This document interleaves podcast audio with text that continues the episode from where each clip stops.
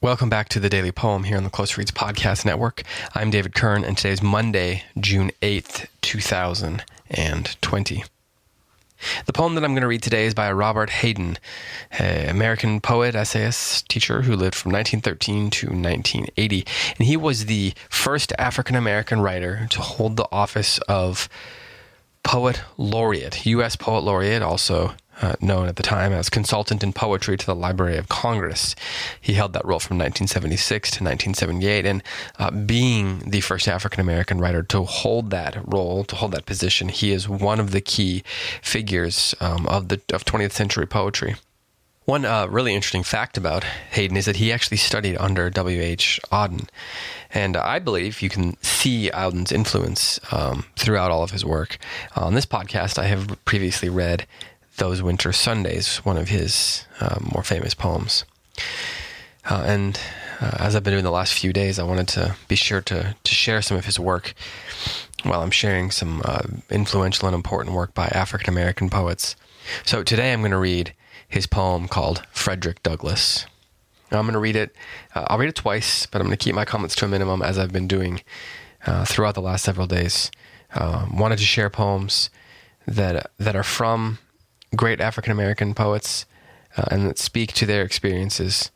But I did want to keep my comments to a minimum to allow these poems to speak for themselves, uh, given, frankly, my limited understanding of, of what they went through and continue to go through as uh, black Americans.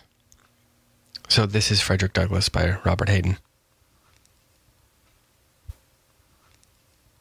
When it is finally ours, this freedom, this liberty, this beautiful and terrible thing, needful to man as air, usable as earth, when it belongs at last to all, when it is truly instinct, brain matter, diastole, systole, reflex action, when it is finally won, when it is more than the gaudy mumbo jumbo of politicians, this man, this Douglass, this former slave, this Negro beaten to his knees, exiled, visioning a world where none is lonely, none hunted, alien, this man superb in love and logic, this man shall be remembered.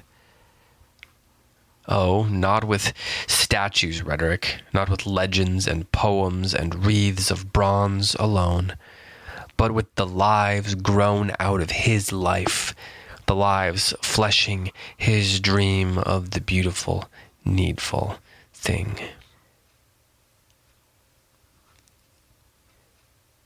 The one thing I do want to say about this poem before I read it again is both that I hope you'll check into the work of Robert Hayden more. Um, he was very skilled, um, very very gifted poet that that is worthy of being remembered uh, for a long time. But also, please be sure that to to look into the work of Frederick Douglass, into his story, read his autobiography, read histories about him. Um, he is, without a doubt, one of the most important figures in American history, in the history of American letters, um, in the the uh, ongoing um, fight for for freedom. Um, he is absolutely a crucial American writer who we all need to know.